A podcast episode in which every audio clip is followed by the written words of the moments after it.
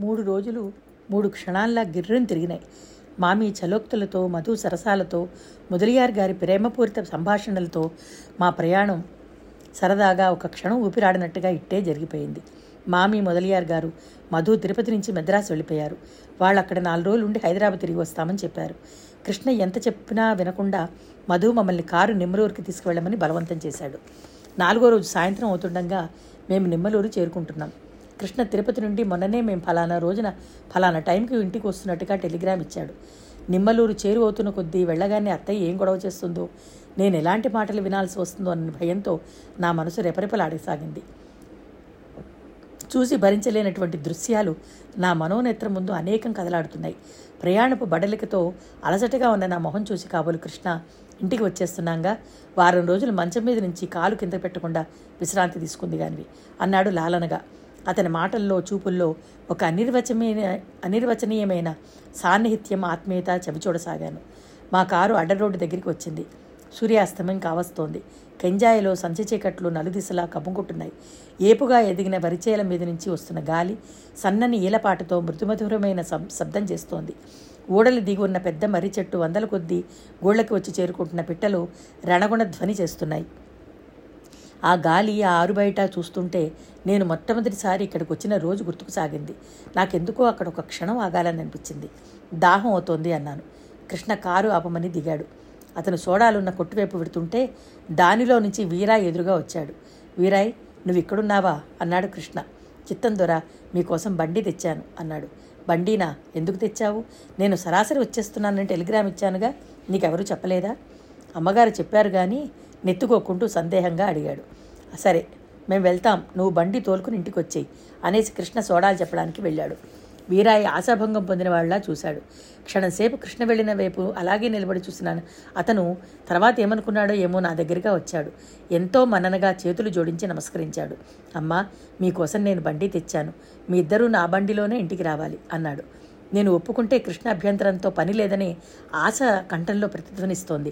అతని ముఖం ఆ అడిగే తీరు చూడగానే నాకు అతన్ని నిరాశపరచ బుద్ధి కాలేదు. సరే అలాగే అంటూ కారులో నుంచి దిగాను.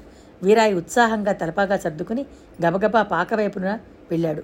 కుర్రాడు సోడాలు తీసుకుని పరిగెత్తుకుని వచ్చాడు. నేను కృష్ణ తాగుతుండగా వీరాయి పాక వెనక నుంచి బండి నడిపించుకుని వచ్చాడు.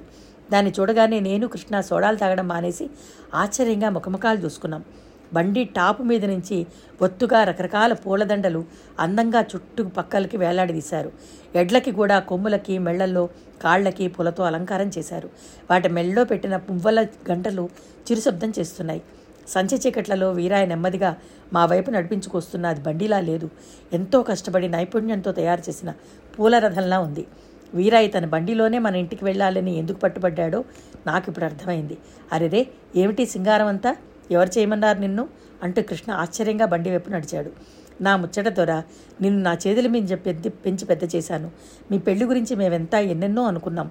నువ్వేమో కృష్ణమూర్తి రుక్మిణమ్మను తెచ్చుకున్నట్టు గుట్టు చప్పుడు కాకుండా భార్యను తెచ్చుకున్నావయ్యే. కనీసం ఈ సరదా అయినా మాకు తీరనీ దొరా. కృష్ణ బండి దగ్గరికి వెళ్ళగానే ఎడ్లు మూరలు చాచాయి.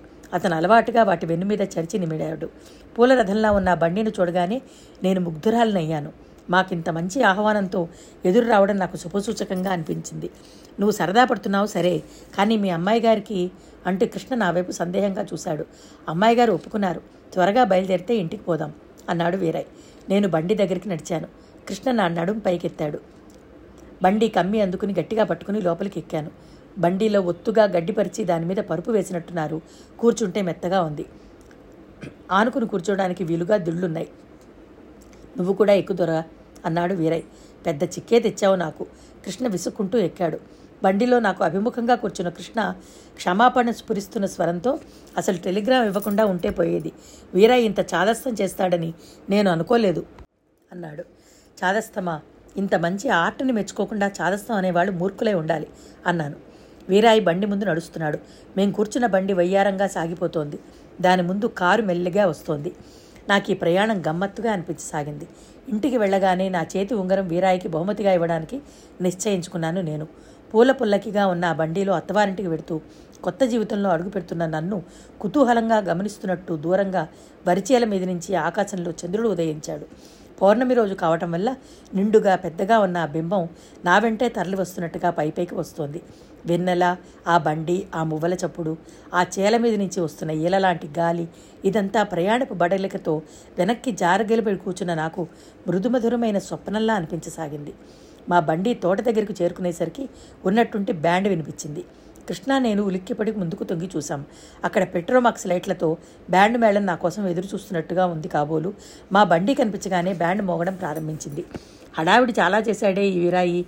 కృష్ణ పళ్ళ బిగువన కోపంగా అన్నాడు. అతనికి ఈ ఆర్భాటం సందడి బొత్తిగా గిట్టనట్టుగా ఉంది. గూడెం వాళ్ళు పరిగెత్తుకుంటూ వచ్చి మా బండిని ఆపారు కృష్ణకి నాకు దండ వేసి పూలు తెచ్చారు. ముందు బ్యాండ్ మేళం దాని వెనకాల బ- పూల బండిలో మేము మా వెనక మెల్లగా డ్రైవర్తో సాగి వస్తున్న ఖాళీ కారు. ఆ వెనక కుతూహలంగా అనుసరిస్తున్న జనం. ఇలా సాగింది మా ప్రయాణం. బండి ఊళ్ళో ప్రవేశించింది. ఊరి నిండా అంతా వీధుల్లోనే నిలబడ్డట్టు. ఇంటి ముందు అరుగుల నిండా ఆడవాళ్ళు పిల్లలు పెద్దలు కిక్కిరిసి నిలబడి వినోదంగా చూస్తున్నారు. ఒక్కొక్క వీధిలో బండి పది నిమిషాల సేపు ఆఫ్ చేస్తున్నారు. ఆ పది నిమిషాల సేపు బ్యాండ్ వాళ్ళు తమ నైపుణ్యం చూపించేటట్టు వాయిస్తున్నారు. ఇంటికి వెళ్ళగానే నేను చేసే మొదటి పని ఏమిటో తెలుసా? గట్టిగా వీరాయికి రెండు తగలనివ్వడం కోపంగా తగ్గు స్వరంతో అన్నాడు కృష్ణ. నాకు కోపం రాలేదు విసుగు అనిపించలేదు. ఆ ఊరు ఊరంతా మాకు స్వాగతం చెప్తున్నట్టుగా అనిపించింది. ఎలా తెలిసిందో కానీ అప్పుడే ఊరంతా అందరికీ కృష్ణ పెళ్ళి చేసుకున్నట్టు తెలిసిపోయింది. చిట్ట చివరికి ఎలాగైతేనేం మా బండి ప్రయాణం ముగించుకుని ఇంటికి వచ్చి ఆగింది. అక్కడ చాలామంది వేచి ఉన్నారు. బండి ఆగ్గానే చిన్న పెద్ద ఆడ మగ భేదం లేకుండా అందరూ ఒకసారి ఏది పెళ్ళి కూతురు అంటూ ఒకరినొకరు తోసుకుంటూ బండి లోపలికి వచ్చి తొంగి చూడసాగారు. బండి ఆగ్గానే కృష్ణ దిగేశాడు. నేను దిగబోతుంటూ ఆగు స్టూల్ తెస్తానుండు అన్నాడు కృష్ణ. అబ్బా అప్పుడే భార్య అంటే ఎంత అపురూపమో పడిపోతుందని భయం కాబోలు ఒక ఆవిడ అంది. అందరూ గొల్లున నవ్వారు. ఎన్నడూ సిగ్గు అంటే ఏమిటో ఎరగని నాకు చెప్పలేనంత సిగ్గు ముంచుకొచ్చింది. దించిన తల ఎత్తలేకపోయాను. స్టూల్ తీసుకురండి త్వరగా. ఎవరో కేక పెట్టారు. స్టూల్ తెచ్చి వేశారు. నేను ఒక చేత్తో బండి కమ్మి గట్టిగా పట్టుకుని జాగ్రత్తగా పాదం స్టూల్ మీద ఆనిచాను రెండో పాదం కూడా ఆనిస్తుంటే ఎవరో చెయ్యి అందించారు ఆ చెయ్యి కృష్ణదే అనుకుని గట్టిగా పట్టుకోబోయిన నేను ఆ చెయ్యి చూడగానే ఉలిక్కిపడ్డాను వార్ధక్య చిహ్నాలతో గట్టిగా ముడతలు పడి నరాలు తేలి పైకి వస్తుండగా వేలికి నాకెంతో చిరపరిచితమైన పగడపు ఉంగరంతో నాకు ఆసరా వచ్చిన ఆ చెయ్యి చూడగానే మెరుపులా తలెత్తి చూశాను. నాకు చెయ్యి అందించిన వ్యక్తి ఎవరో కాదు. స్వయంగా అక్షరాల మా నాన్నగారు. నాన్నగారా స్టూలు మీద నుంచి ఒక్క అంగలో ఉరికినట్టు దిగిన నేను ఆయన్ని హత్తుకుపోయాను. హఠాత్తుగా ఆయన చూడగానే నాకు చెప్పలేనంత ఆనందంతో పాటు ఆపుకోలేనంత దుఃఖం కూడా వచ్చేసింది. నాన్నగారు మరింత గాఢంగా ఆయన హత్తుకుపోయాను. నాన్నగారు నా వెన్ను మీద చేయి వేసి ఆప్యాయంగా నిమిరారు. అరే ఏమిటి పిచ్చితనం? మూడు రోజులేగా అయింది. ఆయన కంఠం కూడా వణికింది. మూడు రోజుల మూడు యుగాలైనట్టుంది నాకు. కంగారుగా అన్నాను. ఎవరో ఒకతే కూతురట పాపం అనటం వినిపించింది. సరే సరే అవన్నీ తర్వాత టైం అయిపోయింది. మళ్ళీ వర్జ్యం వస్తుందిట. మీ భార్యాభర్తలు ఇలా అలా పక్కపక్కగా నిలబడండి దిష్టి తీసేయాలి అధికారంతో ఆజ్ఞాపిస్తున్నట్టుగా వినిపించింది. నాన్నగారి కౌగులలో ఉలిక్కిపడిన నేను తిరిగి చూశాను. ఎదురుగా అమ్మ నిలబడింది. పక్కనే తాయారమ్మ చిన్న కూజాబింద చేతితో పట్టుకుని అతి వినయంగా నిలబడి ఉంది. మమ్మీ అమ్మని చూడగానే నాకెప్పుడు ఇంత ఆనందం అనిపించలేదు. ఆవిడ మెడ చుట్టూ చేతులు వేసి ఖర్చుకుపోయాను అమ్మని చూడగానే నేను పొందిన అనుభూతి అపురూపమైంది అనిర్వచనీయమైంది. నాన్నగారిలా మమ్మీ నన్ను హత్తుకోలేదు. వీపు మీద చేయి వేసి నిమరనూ లేదు. మృదువుగానే అయినా ఖచ్చితంగా నా చేతులు తన మెడ నుంచి తప్పించి వేస్తూ మూడు రోజులకే ఇలా బెంగపడితే జీవితాంతం మమ్మల్ని ఎలా వదిలి ఉండగల వేపించమోమా అంది. ఆవిడ మాటల్లో శ్లేషణ ఒక్కదానికే అర్థమైంది. మమ్మీ నన్ను క్షమించిందేమో కానీ నా మీద ఆగ్రహం మాత్రం పోలేదని తెలుసుకున్నాను. కృష్ణ నేను పక్కపక్క నిలబడ్డాం. అమ్మ రాజు అత్తయ్య కలిసి హారతి తెచ్చి నాకు అద్దారు. నేను కృష్ణ లోపలికి పెడు అడుగు పెడుతుంటే మంగమ్మ గారు అడ్డంగా వచ్చి అటకాయించింది. ఏరా ఆ రోజు నేను మీ మావయ్య కూతురు లేదా అని అంటే నా మీద విరుచుకుపడ్డావుగా? ఇప్పుడు నువ్వు చేసిన పని ఏంటి అంటూ నిలదీసింది. కృష్ణ వెంటనే సమాధానం చెప్పలేనంత మెడ మీద గట్టిగా గీర్చుకున్నాడు. తర్వాత జేబులో నుంచి పది రూపాయల కాగితం తీసి ఆవిడ చేతిలో పెడుతూ పిన్ని నీ నోటికి దేవుడు తథాస్తమంత్రం ఇచ్చి ఉంటాడు. అందుకే దయ్యుంచి ఇంకే ముందు ఎప్పుడూ అందరి పట్ల శుభాలే పలుకు గాని అశుభాలు పలకకు. తెలిసిందా? అన్నాడు. అందరూ గొల్లు నవ్వారు. పది రూపాయల కాగితం చూడగానే ముఖం చాటంత అయిన మంగమ్మ చీర కొంగును కట్టుకుంటూ నాన్నగారి వైపు తిరిగి ఒరే హనుమంతు నీ అల్లుడిది భారీ బుద్ధిరా. ఇలాంటి అల్లుడు దొరకడం నీ అదృష్టం అనుకో అంది. అత్తయ్య కోరిక మీద నేను కృష్ణ కలిసి అమ్మకి నాన్నగారికి అక్కడున్న మిగతా పెద్దలందరికీ నమస్కరించి ఆశీస్సులు అందుకున్నాం. మేం లోపలికి వస్తుంటే సారథి ఎదురుగా వచ్చి ప్రయాణం కులాసాగా సాగిందా అంటూ పలకరించాడు. అతన్ని చూడగానే నేను కృష్ణ అప్రయత్నంగా ముఖాలు చూసుకున్నాం. సారథి కృష్ణ చేయి అందుకుని కరచాలనం చేశాడు.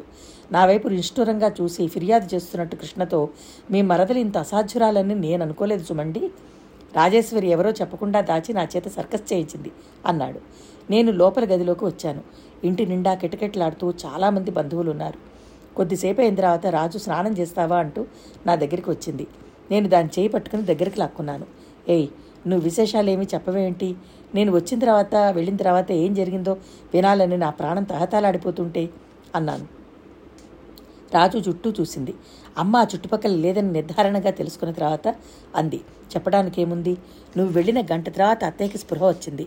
వెంటే నువ్వు ఎక్కడా అని అడిగింది. మావయ్య నువ్వు వెళ్ళిపోయావని చెప్పాడు. అత్తయ్య లేచింది. మంచం మీద దిళ్ళు విసిరి పారేసింది. ఇదంతా మీరే చేశారంటూ మావయ్యని నోటికి వచ్చినట్టుగా నిందించింది. మావయ్య నచ్చ చెప్పాలని చూశాడు. కృష్ణవేడి నువ్వు ఎంత పొరపాటు పడుతున్నావు? ఇంత అపురూపంగా పెంచిన నా కూతుర్ని ఆ పల్లెటూరు విడిచిపెట్టి రాని వాడికి ఇస్తాననుకున్నావా? కృష్ణ మీద అభిమానం ఉన్నమాట వాస్తవమే గాని కూతుర్ని ఇచ్చి కట్టపెట్టేంత ప్రేమ నాకెప్పుడూ లేదు. ఇది నువ్వు నమ్మకపోతే ఇక నా మా కర్మ అనుకుంటాను అన్నాడు. అత్తయ్య ఏడవడం మొదలుపెట్టింది. మావయ్య తలపట్టుకుని కూర్చున్నాడు. ఆ రాత్రినంతా వాళ్ళు అలాగే గడిపారు. మీ కక్కి బాబాయి ఇద్దరూ ఇక జన్మలో ఆ పాపిష్టదాని ముఖం చూడకండి. దానికి ఇదే శాస్తి అంటూ నూరిపోశారు. మావయ్య భారంగా అలా చెప్పడం తేలికే అన్నారు. అత్తయ్య తన ప్రాణం పోయినా ఇక నీ ముఖం చూడనని అంది. నా చేయి పట్టుకుని నన్ను దగ్గరకు లాక్కుని రాజు ఇక నువ్వే నా తోడని అనుకుంటాను. నిన్ను సారథకిచ్చి పెళ్ళి చేస్తాను. నా ఆస్తి అంతా నీకు రాసి ఇచ్చి వాళ్ళకి బుద్ధి వచ్చేలా చేస్తాను అంది. నాకు భయం వేసింది. ఆ మధ్యాహ్నం కక్కి బాబాయి వెళ్ళిపోయారు. అత్తయ్య గదిలోకి నేను భోజనం తీసుకెళ్ళి బలవంతంగా తినిపించాను. అత్తయ్య భోజనం చేస్తూ మధ్యలో చేకడుక్కుని లేచి నా చేయి దగ్గరకు లాగి ఏడుస్తూ చూసావా దానికి కన్నతల్లిననే గౌరవం కూడా లేకుండా పోయింది. ఉన్న ఒక్క పిల్లను దూరం చేసుకుంటే నలుగురు నన్ను ఎలా ఆడిపోసుకుంటారు? అంది. నేను నిజమేనన్నాను అత్తయ్య చిన్నపిల్లల మనసు విప్పి మాట్లాడడం వల్లనేమో నాకు ఆ ధైర్యం వచ్చేసింది. మెల్లగా జరిగిందంతా చెప్పేశాను. అత్తయ్య నిర్ఘాంతపై వినసాగింది. ఇంతలో అదే సమయంలో ఉత్తరం కూడా వచ్చింది. ఆ ఉత్తరం జరగగానే రాజు తలుపు దగ్గరికి వేసిరా? అంది. వేసి వచ్చేశాను. తర్వాత దాదాపు అరగంట తర్వాత మామయ్య ఇంటికి వచ్చారు. అత్తయ్యకి ఉత్తరం అందిన వైనం ఆ వెంటనే తలుపులు మూసుకున్న సంగతి చెప్పాను. మామయ్య వెళ్ళి తలుపు తట్టారు. సమాధానం రాలేదు. ఇంకో క్షణంలో తలుపులు తెరవకపోతే విరక్కొట్టి లోపలికి వస్తానని అరిచారు. అత్తయ్య తలుపులు తెరిచింది. ఆవిడ కళ్ళు బాగా ఏడ్చినట్టు ఎర్రబడి వాచి ఉన్నాయి. ముఖం ఉబ్బి ఉంది. నువ్వు రాసిన ఉత్తరం చేతిలో ఇంకా అలానే ఉంది. మామయ్యను చూడగానే ఆయన గుండెల్లో తలదాచుకుని వెక్కి వెక్కి ఏడుస్తూ అసలు నాకు పిల్లలు పుట్టకుండా ఉంటే ఎంత బాగుండేదండి అంటూ బావురుమంది ఒకే ఒక్క పిల్ల పుట్టడం కూడా మన దురదృష్టం కృష్ణవేణి అన్నాడు మావయ్య ఆ రోజంతా మావయ్య అత్తయ్యని సముదాయిస్తూనే ఉన్నాడు. ఆ రాత్రి నేను అత్తయ్యతో మర్నాడు నిమ్మలూరు వెళ్ళిపోతానని చెప్పాను. అత్తయ్య సరేనంది తీరా నేను బయలుదేరుతుంటే మావయ్య నీతో పాటు మేం కూడా వస్తున్నాం అన్నాడు. నేను తెల్లబోయాను. అత్తయ్య సారథికి ఫోన్ చేసింది. వాళ్ళిద్దరూ ఏం మాట్లాడుకున్నారో ఏమో నాకేం తెలియదు. సారథి కూడా మాతో బయలుదేరాడు. మమ్మల్ని చూడగానే అమ్మపడ్డ కంగారు అంతా ఇంతా కాదు. మేము వచ్చిన కొద్దిసేపటికి రేపు సాయంత్రం మీరు వస్తున్నట్టుగా ఇచ్చిన టెలిగ్రామ్ వచ్చింది. మామయ్యే చదివి వినిపించారు. అది సంగతి. కానీ వదిన అత్తయ్యని నువ్వు ఇంత బాధ పెట్టినందుకు నీ మీద నాకు చాలా కోపంగా ఉంది. నువ్వు నోరు విప్పి చెప్పకపోవడం వల్ల వచ్చిన అరిష్టమంతా అంది. నేను ఎడం కావడంతో ఆ విధంగా అమ్మా నాన్నగారి మధ్య అభిప్రాయ భేదం తొలగి వారిద్దరూ సన్నిహితులవడం నాకెంతో ఆనందం అనిపించింది. నేను వెళ్ళిపోవడం వల్ల ఏర్పడిన ఒంటరితనం భరించలేక అమ్మ నాన్నగారి వైపు తిరిగి ఉంటుంది. నేను కోరుకున్నదే జరిగిందన్నమాట. ఎంతో భారం దింపుకున్నట్టుగా నిట్టూర్చిన నేను ఇంతకీ సారథి ఇక్కడికి వచ్చింది ఎందుకుట? అన్నాను. ఏమో నాకేం తెలుసు? అంది రాజు. నీతో అతనేం చెప్పలేదా? చీప్ హో వదినా నేను అసలు అతనితో ఇంతవరకు ఒక మాట కూడా మాట్లాడలేదు. మాట్లాడకపోతే పోనీ కనీసం చూడనన్నా చూసావా చూస్తే ఏమవుతుందిట? చూపులతో గ్రంథాలు మాట్లాడుకోవచ్చు. ఏమో బాబు ఆ విద్య ఏదో నీకే తెలియాలి. నాకు రాదు. అదుగో అమ్మ పిలుస్తోంది. రాజు అక్కడి నుంచి వెళ్ళిపోయింది. నేను స్నానం చేసి గదిలోకి తిరిగి వచ్చాను. అమ్మ అక్కడే ఉంది. నాకు తాళం చెవి అందిస్తూ ఇదిగో నీ పెట్టి తాళం చెవి. నువ్వు అన్నీ వద్దని వదిలేసి తెచ్చినా తెచ్చి ఇవ్వాల్సిన బాధ్యత నాకుందిగా అంది. నేను తలదించుకున్నాను. మమ్మీ అంది. నేను రేపటెల్లుండల్లో వెళ్ళిపోతున్నాను. వెళ్ళే ముందు నీకు కొన్ని విషయాలు చెప్పదలుచుకున్నాను. నువ్వు రాసిన ఉత్తరం అందింది. నువ్వు ఇంత ధైర్యంగా నీ మార్గం ఎన్నుకున్నందుకు చాలా సంతోషం. కానీ ఇంత ధైర్యం చేసి చూపగలిగిన దానికి నోరు తెరిచి చెప్పలేని పిరికితనం ఎందుకు వచ్చిందో ఎలా వచ్చిందో నాకు అర్థం కావటం లేదు. నువ్వు ముందే నేను నిర్ణయం చెప్పి ఉంటే నాకు మీ నాన్నగారికి చాలా అవమానం తప్పి ఉండేది. మమ్మీ బహుశా నీకు మేము గుర్తు వచ్చి ఉండవు అనుకుంటాను. నువ్వే కాదు అసలు ఇప్పుడు మీ తరమే అలా ఉంది. ఎంతసేపు స్వతంత్రం స్వేచ్ఛ బాధ్యతలు అక్కర్లేదు. కానీ హక్కులు అధికారులు మాత్రం కావాలి. చిన్నప్పటి నుంచి తిని తినక చచ్చి చెడి పెంచి పెద్ద చేసిన తల్లిదండ్రులు మినహా మీకు అందరూ అవ ఆప్తులైపోతారు. నేను ఇక్కడికి వచ్చానంటే నీతో కాదు నీ భవిష్యత్తుతో యథార్థంతో రాజీ పడడానికి వచ్చాను. మమ్మీ అర్థిస్తున్నట్టుగా పిలిచాను. నాకు వెంటనే ఆవిడని హత్తుకుపోవాలని ఉంది. కానీ ఆ చూపుల్లో బలం ఏమిటో కానీ నేను అడుగు కూడా ముందుకు కదపలేకపోయాను. అమ్మ మొహం జేవురించినట్లుగా ఉంది. కళ్ళు చురకత్తుల్లా ఉన్నాయి. మంటలు మాటలు పదునుగా వేడి ముళ్ళులా ఉన్నాయి. ఆవిడ పెదవుల మీద విరక్తి నిండిన చిరునవ్వు కదిలింది. పిల్లలు పెరిగి పెద్దవాళ్ళయ్యే వరకు అందరి తల్లిదండ్రులు నాలాగే వెర్రిమోకాల్లా మా పిల్లలు వేరని మా పెంపకంలో ప్రత్యేకత ఉందని మురిసిపోతారు కాబోలు. నా మటుకు నేను చూడు నీ చుట్టూ ఎన్ని ఆశలు అల్లుకున్నాను ఎన్ని స్వప్నాలు సృష్టించుకున్నాను నిన్నేదో ఆకాశంలోకి ఎత్తాలని చుక్కల్లో కూర్చోబెట్టాలని ఎంత తహతహలాడాను. నా ఆలోచనలు ఆశలు నాతోనే మిగిలిపోయాయి. రెక్కలు వచ్చిన పిట్టగిరిపోయినట్టుగా నాకు దూరం అయిపోయావు. నీ స్వార్థంతో నీ సుఖాన్వేషణలో నన్నెంత బాధ పెడుతున్నది నీకు తెలియలేదు. చివరికి ఈ వయసులో నాకు మిగిలేదేమిటి? ఒంటరితరం నిరాశ. ఇందుకోసమైనా నిన్ను అంతగారాభంగా పెంచి పెద్ద చేసింది. ఈ బోర్లా పడడం కోసమేనా? ఇన్ని రోజులు తపస్సు చేసి నేను వేచి చేసింది. మమ్మీ నువ్వు పొరపాటు పడుతున్నావు. ఆవేశంగా అడ్డు తగలపోయాను కానీ ఆవిడ వినిపించుకోలేదు. నిన్ను ఎంత అపురూపంగా పెంచానో నీకు గుర్తులేదేమో. నీ చిన్నప్పుడు ఒకసారి వంటవాడు నీకు పాలు ఐదు నిమిషాలు ఆలస్యంగా ఇచ్చాడని నేను మండిపడి వాడిని తరిమి వేసిన రోజులున్నాయి. నీకు కాస్త జలుబు చేస్తే నువ్వు మాగన్నుగా పడుకుంటే జీవితమే శూన్యమైనపోయినట్టుగా నేను భయపడిన క్షణాలు గుర్తుకు వస్తున్నాయి నీ శరీర ఛాయ బంగారంగా మెరవడం కోసం నీ జుట్టు ఇంత బారుగా పెరగడం కోసం నేను చెయ్యని ప్రయత్నం లేదు పడని అవస్థ లేదు. పడని అవస్థ లేదు. నీ ఈడు పిల్లల్లో ఎవరైనా నీకంటే అందంగా స్టైల్గా ఉంటే నా ఒంటి మీద తేళ్ళు జర్రులు పాకేవి. నేను నేను ఎంత నిన్ను ప్రేమించానంటే నాకు ఇంకో పిల్ల పుడితే నీ మీద మమకారం తగ్గిపోతుందేమోనని భయపడిన రాత్రులున్నాయి. అంత వెర్రిగా నిన్ను ప్రేమించాను. ఈ ప్రపంచంలో నేనొక్కదాన్నే తల్లిని అయినట్టుగా ప్రవర్తించాను. నేను పొందలేనన్ని పొందలేనివన్నీ నువ్వు పొందాలని నేను అందుకోలేని శిఖరాగ్రాలకి నువ్వు చేరుకోవాలని ఆరాటపడ్డాను. నా జీవితం నా ఆలోచనలు నా సర్వస్వం నీ మీద కేంద్రీకరించుకున్నాను. చివరికి నాకు దక్కిందేమిటి? అందరి ముందు అవమానం. నలుగురిలోనూ నవ్వుల పాలు కావటం. ఇప్పుడు అనిపిస్తోంది. నేను అందరిలాంటి తల్లినే. నా ప్రత్యేకత ఏమీ లేదు. కనీసం మిగతా వాళ్ళు వాళ్ళకన్నా సంబంధం పిల్లలకి చేసినట్టుగా కూడా చేయలేకపోతున్నాను. నా వ్యక్తిత్వ విలువ నా కన్నబిడ్డే కళ్ళ ముందు పనికిరానప్పుడు ఇక ముందుకు ఇలా నిలుస్తుంది? హఠాత్తుగా ఆవిడ కళ్ళల్లో నీళ్ళు తిరిగాయి. మమ్మీ నేను చప్పున దగ్గరగా వెళ్ళబోయాను. కానీ ఆవిడ చేయి చాచి నన్ను ఆగ్ ఆగమన్నట్టుగా సౌజ్ఞ చేసింది. నువ్వు కనీసం డబ్బు మీద ఆశ గల వ్యక్తిని పెళ్ళాడినా నాకింత బాధ ఎదురయ్యేది కాదు. నాకున్న డబ్బుతో అతనికి విలువ సృష్టించి నేను కోరుకున్న ఎత్తున నిలబెట్టగలిగేదాన్ని. నువ్వు పెళ్ళి చేసిన మనిషి ఒట్టి కొరకరాని కొయ్య. తను పట్టిన కుందేటికి మూడే కాళ్ళు అనే తత్వం కలవాడు. ఎదుటివారు అంతటి మాట వినాల్సిందే తప్ప అతను వినే రకం కాదు. ఇప్పుడు నాకు ఎలాంటి నరకం ఎదురయ్యేదో నువ్వే చూడు. నేను నిన్ను వదిలిపెట్టి ఉండలేను. నిన్ను అతను నా దగ్గరికి పంపడు. నాకు ఇప్పుడు రెండే మార్గాలు ఉన్నాయి నేను అహం చంపుకుని వచ్చి మీ దగ్గరైనా ఉండాలి లేకపోతే నీ మీద మమకారం చంపుకుని బతకాలి. ఈ రెండూ నాకు సాధ్యం కాదన్న సంగతి నీకు తెలుసు. నాకు మిగిలింది ఒకటే భవిష్యత్ అంతా అశాంతితో వేగుతూ నరకయాతనగా గడపడం అమ్మ కండ్లలో నిండిన నీళ్ళు చెంపల మీదకి జారాయి. మమ్మీ నేను నిస్సహాయంగా చూశాను. ఇంతలో అత్తయ్య లోపలికి వచ్చింది. ఆవిడిని చూడగానే అమ్మ చప్పున కళ్ళు తుడుచుకుంది. పరాయి ఇంటికి వచ్చిందయ్యే అత్త ఆడపడుచుల మధ్య ఎలా ఒద్దికగా మెలగాలో నేర్పుతున్నాను అంది. ఆ మాటలు వినగానే అత్తయ్య ముఖం చిన్నబుచ్చుకుంది. అదేమిటొదినా మీనా నాకు పరాయిదా? రాజు ఎంతో అది అంతే. నిజం చెప్పాలంటే రాజు కంటే ఎక్కువేమో కూడా అంది. ఏమో కమల ఈ రోజుల్లో పిల్లలకి అట్టే అలసి ఇవ్వడం మంచిది కాదని నా ఉద్దేశం. తర్వాత బాధపడాల్సి వస్తుంది ముందే చెప్తున్నాను. అనేసి అమ్మక్కడి నుంచి వెళ్ళిపోయింది. అత్తయ్య చేత్తో తెచ్చిన పెద్ద పూరదండ నా తల్లో తురుముతూ ఏమోనే అమ్మ మొదట కృష్ణుడు ఇలా అని ఉత్తరం రాసేసరికి ఏమవుతుందోనని హడలిపోయాను. ఆ పొగరమూతు వాడిని మీ అమ్మని ఒక తాటి కిందకి తీసుకెళ్ళగా సామర్థ్యం నీకే చెల్లింది. నీ పుణ్యమా అని మళ్ళీ వదినా అన్నయ్య ఇలా నా నట్టింట్లో తిరిగి అదృష్టం కలిగించావు. ఇక నాకే దిగులు లేదు. నిన్ను భారీగా చేసి మా వాడి ముక్కుకి మంచి తాడే వేశాడు భగవంతుడు అంటూ నా చెంపలు రాచి తల వంచి నిదురు మీద ముద్దు పెట్టుకుంది.